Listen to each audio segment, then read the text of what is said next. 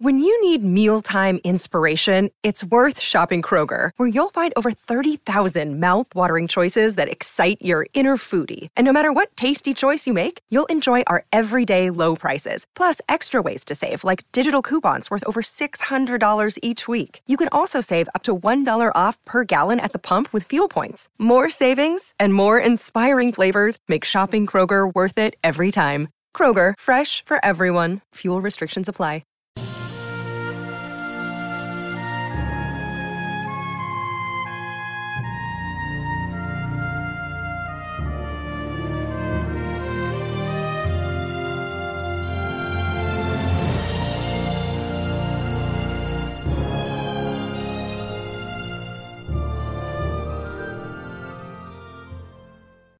Welcome back, everyone, to 1001 Stories for the Road. This is your host, John Hagedorn.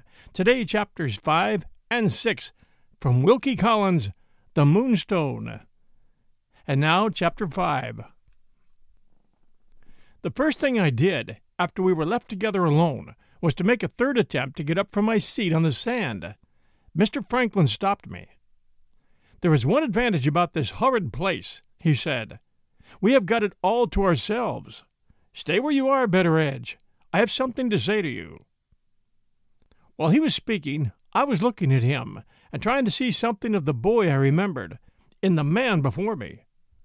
The man put me out. Look as I might, I could see no more of his boy's rosy cheeks than of his boy's trim little jacket. His complexion got pale. His face, at the lower part, was covered, to my great surprise and disappointment, with a curly brown beard and mustachios. He had a lively touch and go way with him, very pleasant and engaging, I admit, but nothing to compare with his free and easy manners of other times. To make matters worse, he had promised to be tall, and had not kept his promise. He was neat and slim and well made, but he wasn't by an inch or two up to the middle height. In short, he baffled me altogether. The years that had passed had left nothing of his old self except the bright, straightforward look in his eyes. There I found our nice boy again, and there I concluded to stop in my investigation. Welcome back to the old place, Mr. Franklin, I said. All the more welcome, sir, that you have come some hours before we expected you. I have a reason for coming before you expected me, answered Mr. Franklin.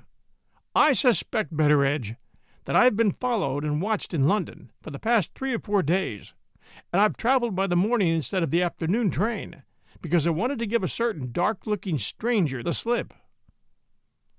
Those words did more than surprise me. They brought back to my mind in a flash the three jugglers and Penelope's notion that they meant some mischief to Mr. Franklin Blake. Who's watching you, sir, and why? I inquired. Tell me about the three Indians you have had at the house today, says Mr. Franklin, without noticing my question. It's just possible, Betteredge, that my stranger and your three jugglers may turn out to be pieces of the same puzzle. How do you come to know about the jugglers, sir? I asked, putting one question on the top of another, which was bad manners, I own. But you don't expect much from poor human nature, so don't expect much from me. I saw Penelope at the house, says Mr. Franklin, and Penelope told me. Your daughter promised to be a pretty girl, Betteredge, and she has kept her promise. Penelope has got a small ear and a small foot. Did the late Mrs. Betteredge possess these inestimable advantages? The late Mrs. Betteredge possessed a good many defects, sir, says I. One of them, if you will pardon my mentioning it, was never keeping to the matter in hand. She was more like a fly than a woman. She could settle on anything. She would just have suited me, says Mr. Franklin. I never settle on anything either. Betteredge, your edge is better than ever. Your daughter said as much when I asked for particulars about the jugglers. Father will tell you, sir, she said. He's a wonderful man for his age, and he expresses himself beautifully. Penelope's own words, blushing divinely. Not even my respect for you prevented me from. Never mind. I knew her when she was a child, and she's none the worse for it. Let's be serious. What did the jugglers do? I was something dissatisfied with my daughter, not for letting Mr. Franklin kiss her. Mr. Franklin was welcome to that, but for forcing me to tell her foolish story at second hand. However, there was no help for it now but to mention the circumstances. Mr. Franklin's merriment all died away as I went on. He sat knitting his eyebrows and twisting his beard. When I had done, he repeated after me two of the questions which the chief juggler had put to the boy, seemingly for the purpose of fixing them well in his mind. Is it on the road to this house, and on no other, that the English gentleman will travel today? Has the English gentleman got it about him? I suspect, says Mr. Franklin, pulling a little sealed paper parcel out of his pocket, that it means this. And this, Betteredge, means my Uncle Herncastle's famous diamond. Good Lord, sir! I broke out. How do you come to be in charge of the wicked Colonel's diamond? The wicked Colonel's will has left this diamond as a birthday present to my cousin Rachel, says Mr. Franklin, and my father, as the wicked Colonel's executor, has given it in charge to me to bring it down here. If the sea, then oozing in smoothly over the shivering sand, had been changed into dry land before my own eyes, I doubt if I could have been more surprised than I was when Mr. Franklin spoke those words. The Colonel's diamond left to Miss Rachel? says I. And your father, sir, the Colonel's executor? Why, I would have laid any bet you like, Mr. Franklin, that your father wouldn't have touched the Colonel with a pair of tongs. Strong language, Betteredge. What was there against the Colonel? He belonged to your time, not to mine. Tell me what you know about him, and I'll tell you how my father came to be his executor, and more besides. I've made some discoveries in London about my Uncle Herncastle and his diamond, which have rather an ugly look to my eyes, and I want you to confirm them. You called him the wicked colonel just now. Search your memory, my old friend, and tell me why. I saw he was in earnest, and I told him. Here follows the substance of what I said, written out entirely for your benefit. Pay attention to it, or you will be all abroad when we get deeper into the story. Clear your mind of the children, or the dinner, or the new bonnet, or what not. Try if you can't forget politics, horses, prices in the city, and grievances at the club. I hope you won't take this freedom on my part amiss. It's only a way I have of appealing to the gentle reader. Lord, haven't I seen you with the greatest authors in your hands? And don't I know how ready your attention is to wander when it's a book that asks for it, instead of a person? I spoke, a little way back, of my lady's father, the old lord with the short temper and the long tongue. He had five children in all, two sons to begin with. Then, after a long time, his wife broke out breeding again, and the three young ladies came briskly one after the other, as fast as the nature of things would permit. My mistress, as before mentioned, being the youngest and best of the three. Of the two sons, the eldest, Arthur, inherited the title and estates. The second, the Honorable John, got a fine fortune left him by a relative, and went into the army. It's an ill bird, they say, that fouls its own nest. I look on the noble family of the Herncastles as being my nest, and I shall take it as a favor if I am not expected to enter into particulars on the subject of the Honorable John. He was, I honestly believe, one of the greatest blackguards that ever lived. I can hardly say more or less for him than that. He went into the army, beginning in the guards. He had to leave the guards before he was two and twenty. Never mind why. They are very strict in the army, and they were too strict for the Honorable John. He went out to India to see whether they were equally strict there, and to try a little active service. In the matter of bravery, to give him his due, he was a mixture of bulldog and gamecock, with a dash of the savage. He was at the taking of Seringapatam.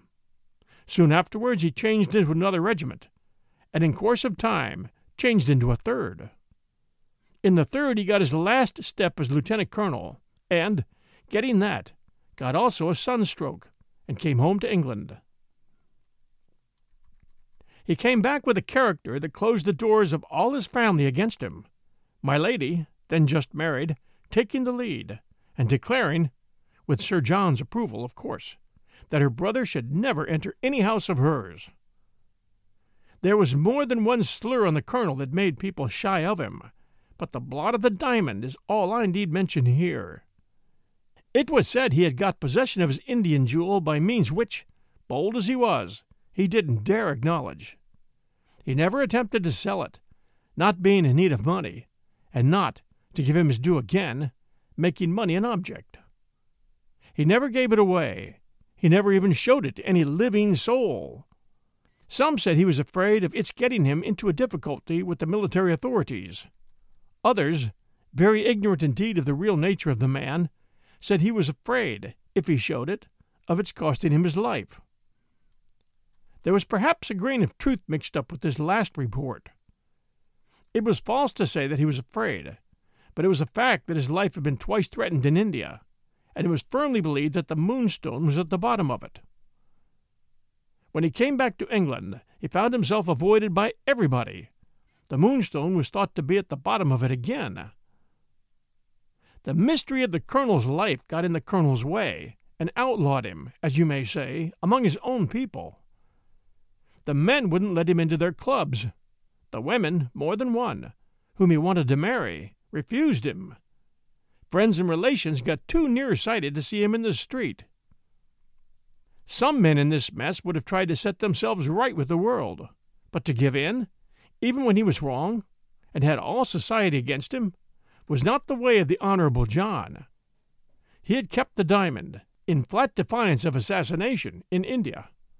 He kept the diamond, in flat defiance of public opinion, in England. There you have the portrait of the man before you, as in a picture, a character that braved everything, and a face handsome as it was, that looked possessed by the devil. We heard different rumors about him from time to time. Sometimes they said he was given up to smoking opium and collecting old books. Sometimes he was reported to be trying strange things in chemistry. Sometimes he was seen carousing and amusing himself among the lowest people in the lowest slums of London. Anyhow, a solitary, vicious, underground life was the life the colonel led.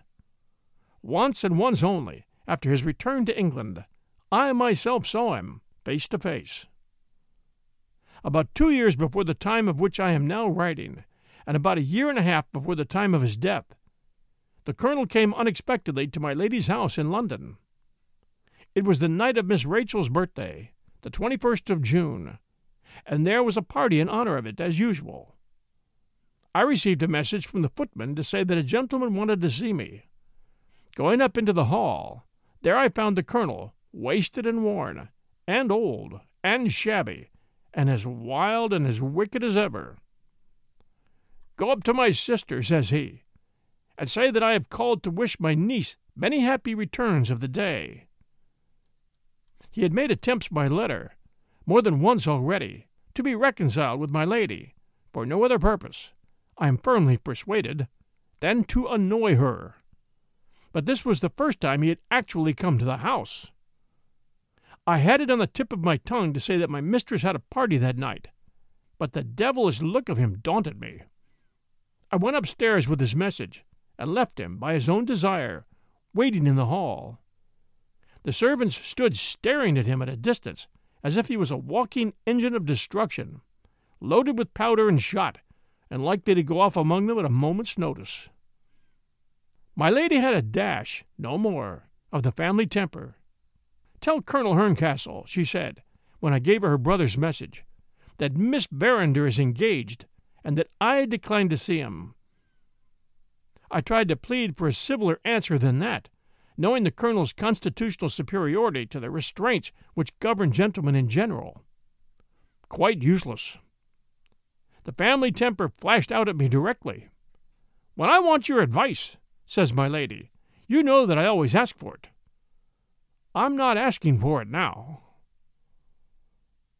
I went downstairs with the message, of which I took the liberty of presenting a new and amended edition of my own contriving, as follows My lady and Miss Rachel regret that they are engaged, Colonel, and beg to be excused having the honor of seeing you.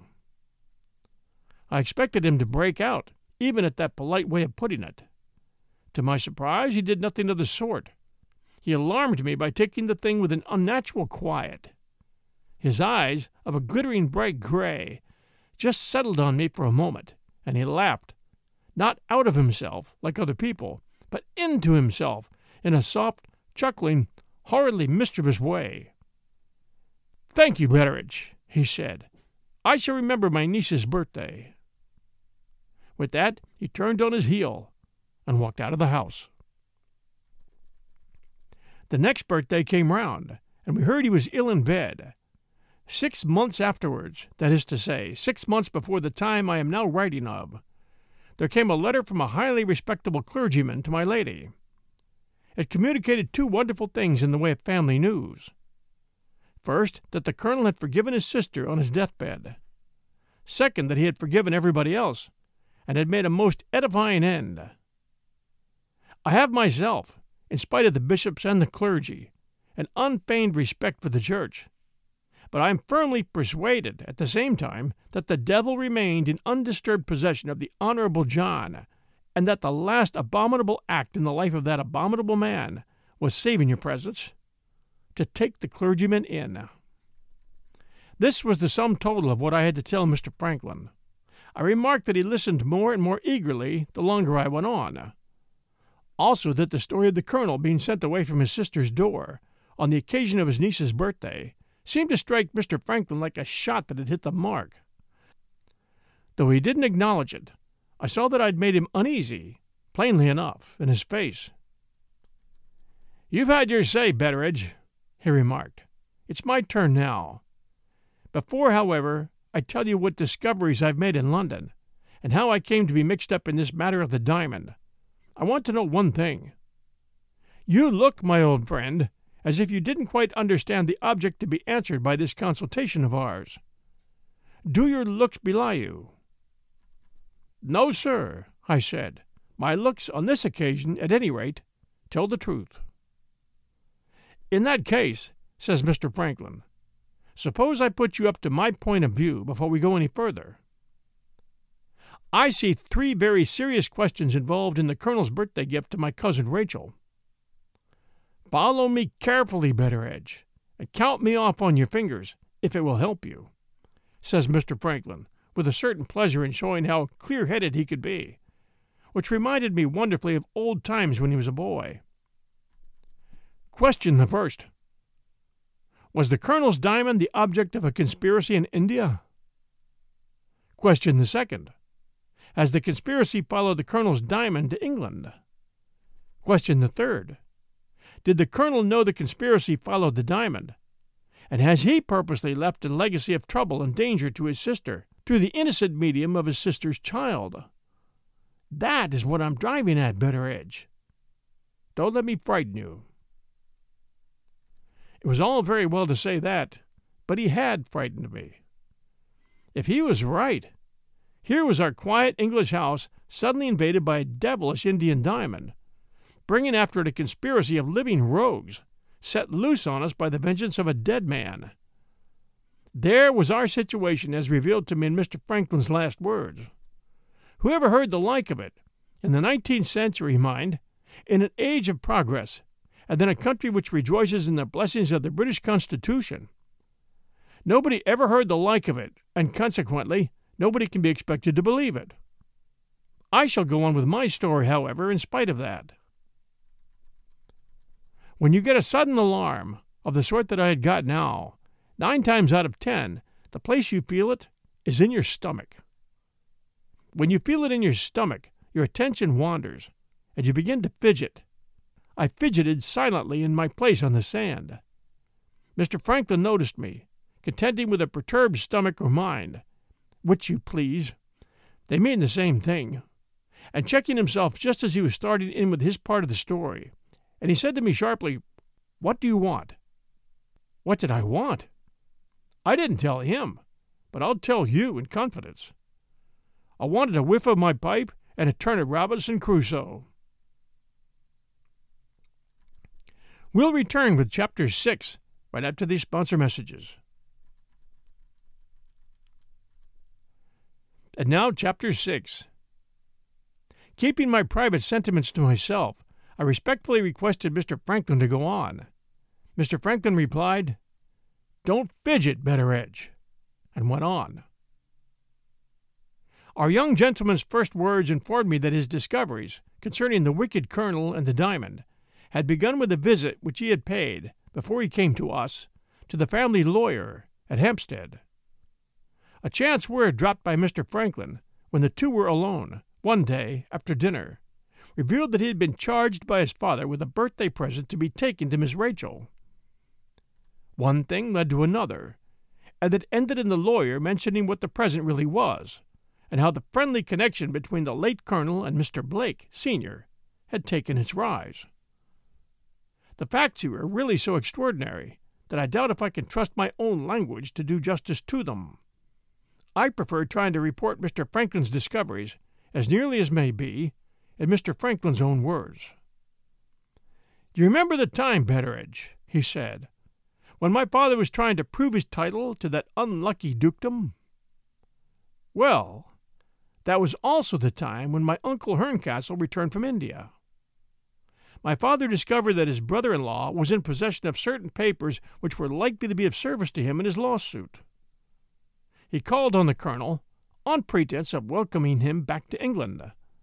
The colonel was not to be deluded in that way. You want something, he said, or you would never have compromised your reputation by calling on me. My father saw that the one chance for him was to show his hand. He admitted at once that he wanted the papers. The colonel asked for a day to consider his answer. His answer came in the shape of a most extraordinary letter, which my friend the lawyer showed me. The colonel began by saying that he wanted something of my father, and that he begged to propose an exchange of friendly services between them. The fortune of war, that was the expression he used, had placed him in possession of one of the largest diamonds in the world, and he had reason to believe that neither he nor his precious jewel was safe in any house, in any quarter of the globe, which they occupied together. Under these alarming circumstances, he had determined to place his diamond in the keeping of another person. That person was not expected to run any risk. He might deposit the precious stone in any place especially guarded and set apart, like a banker's or a jeweler's strong room, for the safe custody of valuables of high price. His main personal responsibility in the matter was to be of the passive kind. He was to undertake either by himself or by a trustworthy representative to receive at a prearranged address, on certain prearranged days in every year, a note from the colonel, simply stating the fact that he was a living man at that date. In the event of the date passing over without the note being received, the colonel's silence might be taken as a sure token of the colonel's death by murder. In that case, and in no other, certain sealed instructions relating to the disposal of the diamond, and deposited with it, were to be opened, and followed implicitly. If my father chose to accept this strange charge, the colonel's papers were at his disposal in return. That was the letter. What did your father do, sir? I asked. Do? says Mr. Franklin. I'll tell you what he did. He brought the invaluable faculty called common sense to bear on the colonel's letter. The whole thing, he declared, was simply absurd. Somewhere in his Indian wanderings, the colonel had picked up with some wretched crystal which he took for a diamond. As for the danger of his being murdered, and the precautions devised to preserve his life and his piece of crystal, this was the nineteenth century, and any man in his senses had only to apply to the police. The colonel had been a notorious opium eater for years past, and, if the only way of getting at the valuable papers he possessed was by accepting a matter of opium as a matter of fact, my father was quite willing to take the ridiculous responsibility imposed on him, all the more readily that it involved no trouble to himself. The diamond and the sealed instructions went into his banker's strong room, and the colonel's letters, periodically reporting him a living man, were received and opened by our family lawyer, Mr. Bruff, as my father's representative. No sensible person in a similar position could have viewed the matter in any other way. Nothing in this world, Betteredge, is probable unless it appeals to our own trumpery experience, and we only believe in a romance when we see it in a newspaper. It was plain to me from this that Mr. Franklin thought his father's notion about the colonel hasty and wrong. What's your own private opinion about the matter, sir? I asked. Let's finish the story of the colonel first, says Mr. Franklin. There is a curious want of system, Betteredge, in the English mind, and your question, my old friend, is an instance of it. When we're not occupied in making machinery, we are, mentally speaking, the most slovenly people in the universe. So much, I thought to myself, for a foreign education. He has learned that way of girding at us in France, I suppose. Mr. Franklin took up the lost thread and went on. My father, he said, got the papers he wanted, and never saw his brother in law again from that time. Year after year, on the prearranged days, the prearranged letter came from the colonel and was opened by Mr. Bruff. I've seen the letters in a heap, all of them written in that same brief, businesslike form of words. Sir, this is to certify that I am still a living man. Let the diamond be. John Herncastle. That was all he ever wrote and that came regularly to the day, until some six or eight months since, when the form of the letter varied for the first time. It ran now Sir, they tell me I am dying. Come to me and help me to make my will. Mr. Bruff went and found him in the little suburban villa, surrounded by its own grounds, in which he had lived alone ever since he had left India. He had dogs, cats, and birds to keep him company, but no human being near him, except the person who came daily to do the housework, and the doctor at the bedside. The will was a very simple matter. The colonel had dissipated the greater part of his fortune in his chemical investigations. His will began and ended in three clauses, which he dictated from his bed, in perfect possession of his faculties. The first clause provided for the safe keeping and support of his animals. The second founded a professorship of experimental chemistry at a northern university. The third bequeathed the moonstone as a birthday present to his niece, on condition that my father would act as executor. My father at first refused to act. On second thoughts, however, he gave way, partly because he was assured that the executorship would involve him in no trouble, partly because Mr. Bruff suggested, in Rachel's interest, that the diamond might be worth something after all. Did the colonel give any reason, sir, I inquired, why he left the diamond to Miss Rachel? He not only gave the reason, he had the reason written in his will, said Mr. Franklin. I have an extract, which you shall see presently. Don't be slovenly minded, Betteredge. One thing at a time. You have heard about the colonel's will. Now you must hear what happened after the colonel's death. It was formally necessary to have the diamond valued before the will could be proved. All the jewelers consulted at once confirmed the colonel's assertion that he possessed one of the largest diamonds in the world. The question of accurately valuing it presented some serious difficulties. Its size made it a phenomenon in the diamond market. Its color placed it in a category by itself. And, to add to these elements of uncertainty, there was a defect in the shape of a flaw in the very heart of the stone.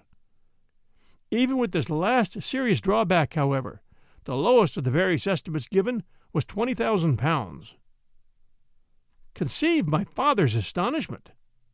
He had been within a hair's breadth of refusing to act as executor, and of allowing the magnificent jewel to be lost to the family. The interest he took in the matter now induced him to open the sealed instructions which had been deposited with the diamond. Mr. Bruff showed this document to me with the other papers, and it suggests, to my mind, a clue to the nature of the conspiracy which threatened the colonel's life. Then you do believe, sir, I said, that there was a conspiracy?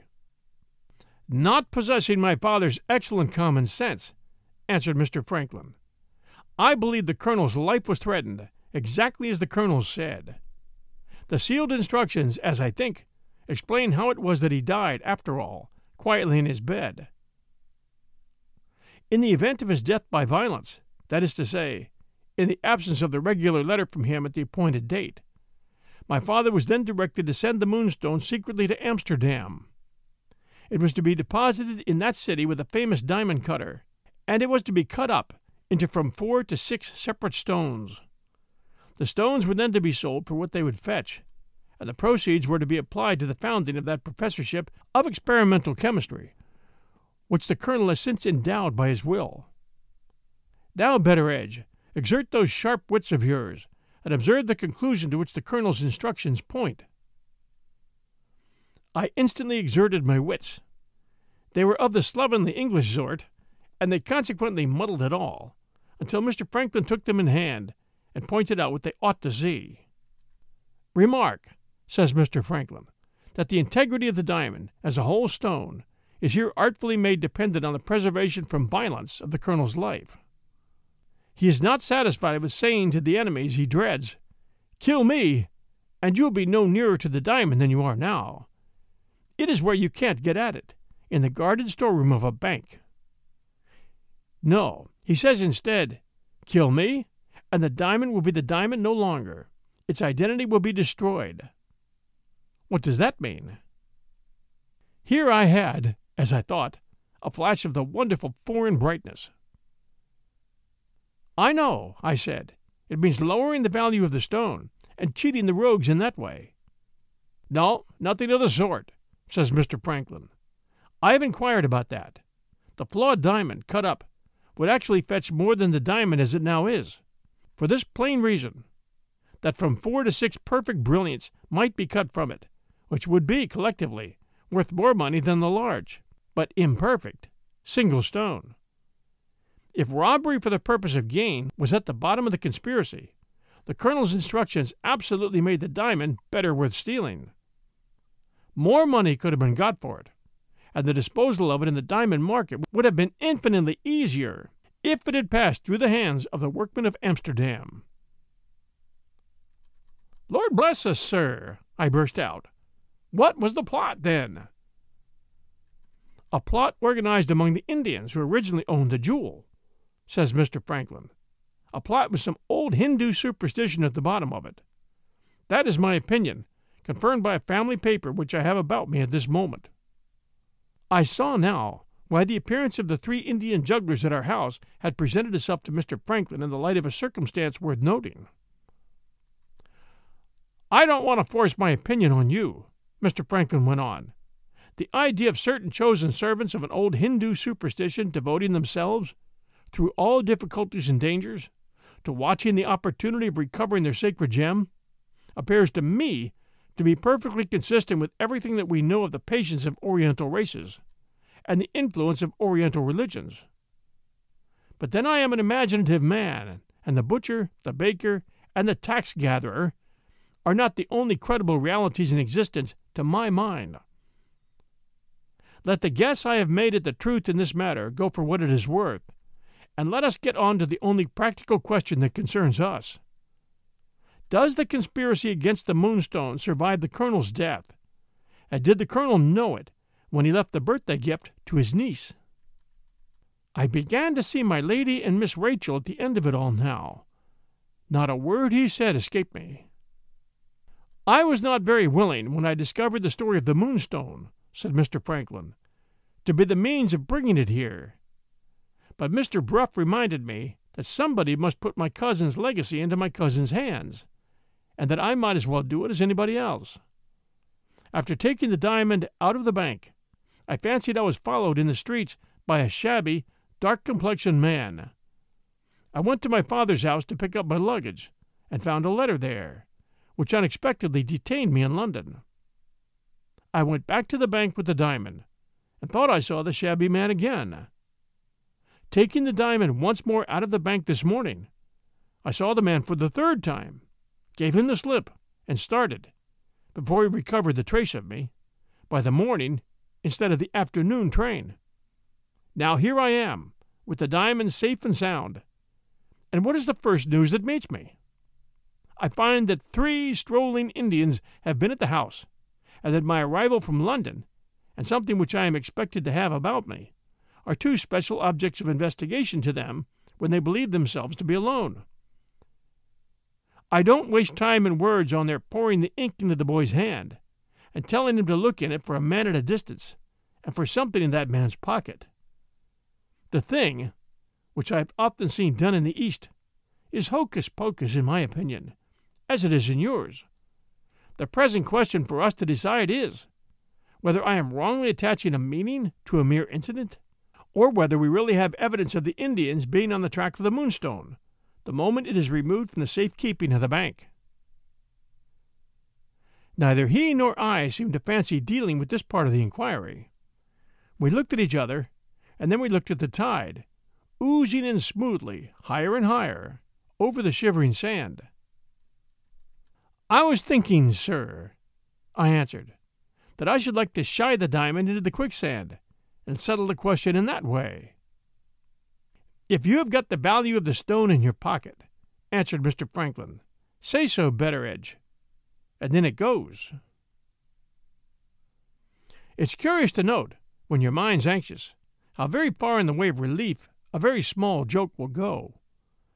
We found a fund of merriment at the time in the notion of making away with Miss Rachel's lawful property, and getting Mr. Blake as executor into dreadful trouble.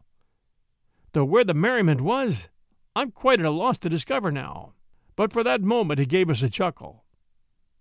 Mr. Franklin was the first to bring the talk back to the talk's proper purpose. He took an envelope out of his pocket, opened it, and handed to me the paper inside. Betteredge, he said, we must face the question of the Colonel's motive in leaving this legacy to his niece, for my aunt's sake.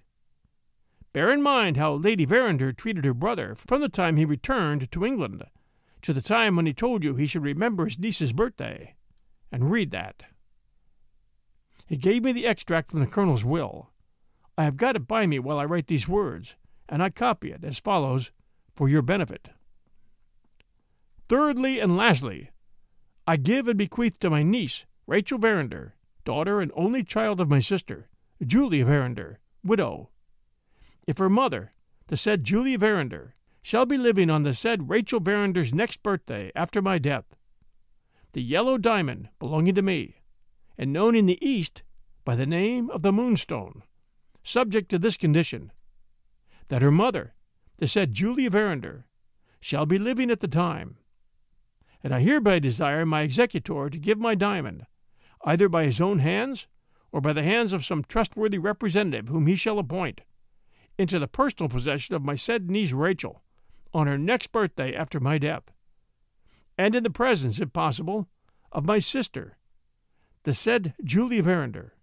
And I desire that my said sister may be informed, by means of a true copy of this, the third and last clause of my will, that I give the diamond to her daughter Rachel, in token of my free forgiveness of the injury which her conduct towards me has been the means of inflicting on my reputation in my lifetime, and especially in proof that I pardon, as becomes a dying man, the insult offered to me as an officer and a gentleman, when her servant, by her orders, closed the door of her house against me on the occasion of her daughter's birthday. More words followed these, provided if my lady was dead, or if Miss Rachel was dead, at the time of the testator's decease, for the diamond being sent to Holland, in accordance with the sealed instructions originally deposited with it. The proceeds of the sale were, in that case, to be added to the money already left by the will for the professorship of chemistry at the University in the North. I handed the paper back to Mr. Franklin, sorely troubled what to say to him. Up to that moment, my own opinion had been, as you know, that the colonel had died as wickedly as he had lived. I don't say the copy from his will actually converted me from that opinion. I only say it staggered me. Well, says Mr. Franklin, now you have read the colonel's own statement. What do you say? In bringing the moonstone to my aunt's house, I am serving his vengeance blindfold. Or Am I vindicating him in the character of a penitent and Christian man? It seems hard to say, sir, I answered, that he died with a horrid revenge in his heart and a horrid lie on his lips. God alone knows the truth. Don't ask me. Mr. Franklin sat twisting and turning the extract from the will in his fingers, as if he expected to squeeze the truth out of it in that manner. He altered quite remarkably at the same time from being brisk and bright, he now became, most unaccountably, a slow, solemn, and pondering young man. This question has two sides, he said an objective side and a subjective side. Which are we to take? He had had a German education as well as a French. One of the two had been in undisturbed possession of him, as I supposed, up to this time. And now, as well as I could make out, the other was taking its place. It is one of my rules in life never to notice what I don't understand. I steered a middle course between the objective side and the subjective side. In plain English, I stared hard and said nothing. Let's extract the inner meaning of this, says Mr. Franklin. Why did my uncle leave the diamond to Rachel? Why didn't he leave it to my aunt? That's not beyond guessing, sir, at any rate, I said. Colonel Herncastle knew my lady well enough to know that she would have refused to accept any legacy that came to her from him. How did he know that Rachel might not refuse to accept it too? Is there any young lady in existence, sir, who could resist the temptation of accepting such a birthday present as the moonstone? That's the subjective view, says Mr. Franklin. It does you great credit, Betteredge, to be able to take the subjective view. But there's another mystery about the Colonel's legacy which is not accounted for yet. How are we to explain his only giving Rachel her birthday present conditionally on her mother being alive? I don't want to slander a dead man, sir, I answered. But if he has purposely left a legacy of trouble and danger to his sister by means of her child, it must be a legacy made conditional on his sister's being alive to feel the vexation of it. Oh, that's your interpretation of his motive, is it? The subjective interpretation again. Have you ever been in Germany, Betteredge? No, sir. What's your interpretation, if you please? I can see, says Mr. Franklin, that the Colonel's object may, quite possibly, have been not to benefit his niece, whom he had never even seen, but to prove to his sister that he had died forgiving her, and to prove it very prettily by means of a present made to her child. There is a totally different explanation from yours, Betteredge, taking its rise in a subjective objective point of view. From all I can see, one interpretation is just as likely to be right as the other. Having brought matters to this pleasant and comforting issue, Mr. Franklin appeared to think that he had completed all that was required of him. He laid down flat on his back on the sand and asked what was to be done next. He had been so clever and clear headed before he began to talk the foreign gibberish and had so completely taken the lead in the business up to the present time, that I was quite unprepared for such a sudden change as he now exhibited in his helpless leaning upon me. It was not till later that I learned, by assistance of Miss Rachel, who was the first to make the discovery, that these puzzling shifts and transformations in Mr. Franklin were due to the effect on him of his foreign training. At the age when we are all of us most apt to take our coloring, in the form of a reflection from the coloring of other people. He had been sent abroad, and had been passed on from one nation to another, before there was time for any one coloring more than another to settle itself on him firmly. As a consequence of this, he had come back with so many different sides to his character, all more or less jarring with each other, that he seemed to pass his life in a state of perpetual contradiction with himself. He could be a busy man and a lazy man, cloudy in the head and clear in the head, a model of determination and a spectacle of helplessness, altogether. He had his French side, and his German side, and his Italian side, the original English foundation showing through, every now and then, as much as to say, Here I am, sorely transmogrified, as you see, but there's something of me left at the bottom of him still. Miss Rachel used to remark that the Italian side of him was uppermost. On those occasions when he unexpectedly gave in, and asked you in his nice, sweet tempered way to take his own responsibilities on your shoulders. You will do him no injustice, I think, if you conclude that the Italian side of him was uppermost now. Isn't it your business, sir, I asked, to know what to do next? Surely it can't be mine. Mr. Franklin didn't appear to see the force of my question, not being in a position at the time to see anything but the sky over his head. I don't want to alarm my aunt without reason, he said, and I don't want to leave her without what may be a needful warning. If you were in my place, Betteredge, tell me in one word, what would you do? In one word, I told him, Wait. With all my heart, says Mr. Franklin. How long? I proceeded to explain myself. As I understand it, sir, I said, somebody is bound to put this plaguey diamond into Miss Rachel's hands on her birthday, and you may as well do it as another. Very good. This is the 25th of May, and the birthday is on the 21st of June. We have got close on four weeks before us. Let's wait and see what happens in that time, and let's warn my lady, or not, as the circumstances direct us. Perfect, Betteredge, as far as it goes, said Mr. Franklin. But between this and the birthday, what's to be done with the diamond? What your father did with it, to be sure, sir, I answered. Your father put it in the safekeeping of a bank in London. You put it in the safekeeping of the bank at Frizinghall. Frizinghall was our nearest town, and the Bank of England wasn't safer than the bank there. If I were you, sir, I added, I would ride straight away with it to Frizinghall before the ladies come back. The prospect of doing something, and, what is more, of doing that something on a horse, brought Mr. Franklin up like lightning from the flat of his back. He sprang to his feet and pulled me up, without ceremony, onto mine. Betteredge, you're worth your weight in gold, he said. Come along, and saddle the best horse in the stables directly. Here, God bless it, was the original English foundation of him showing through all the foreign varnish at last.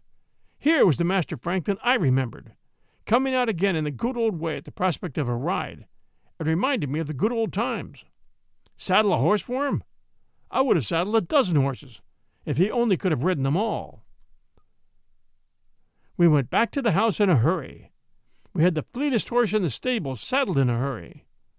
And Mr. Franklin rattled off in a hurry to lodge the cursed diamond once more in the strong room of a bank. When I heard the last of his horse's hoofs on the drive, and when I turned about in the yard and found I was alone again, I felt half inclined to ask myself if I hadn't woke up from a dream. Thanks for joining us for these two chapters of The Moonstone by Wilkie Collins. If you're enjoying our story, please do take a few minutes and send us a review. We always appreciate reviews, and they help new listeners decide to give us a try. This is your host, John Hagedorn. This is 1001 Stories for the Road and the Moonstone. We'll return next Sunday at noon Eastern Time. Until then, everyone, stay safe, and we'll be back soon.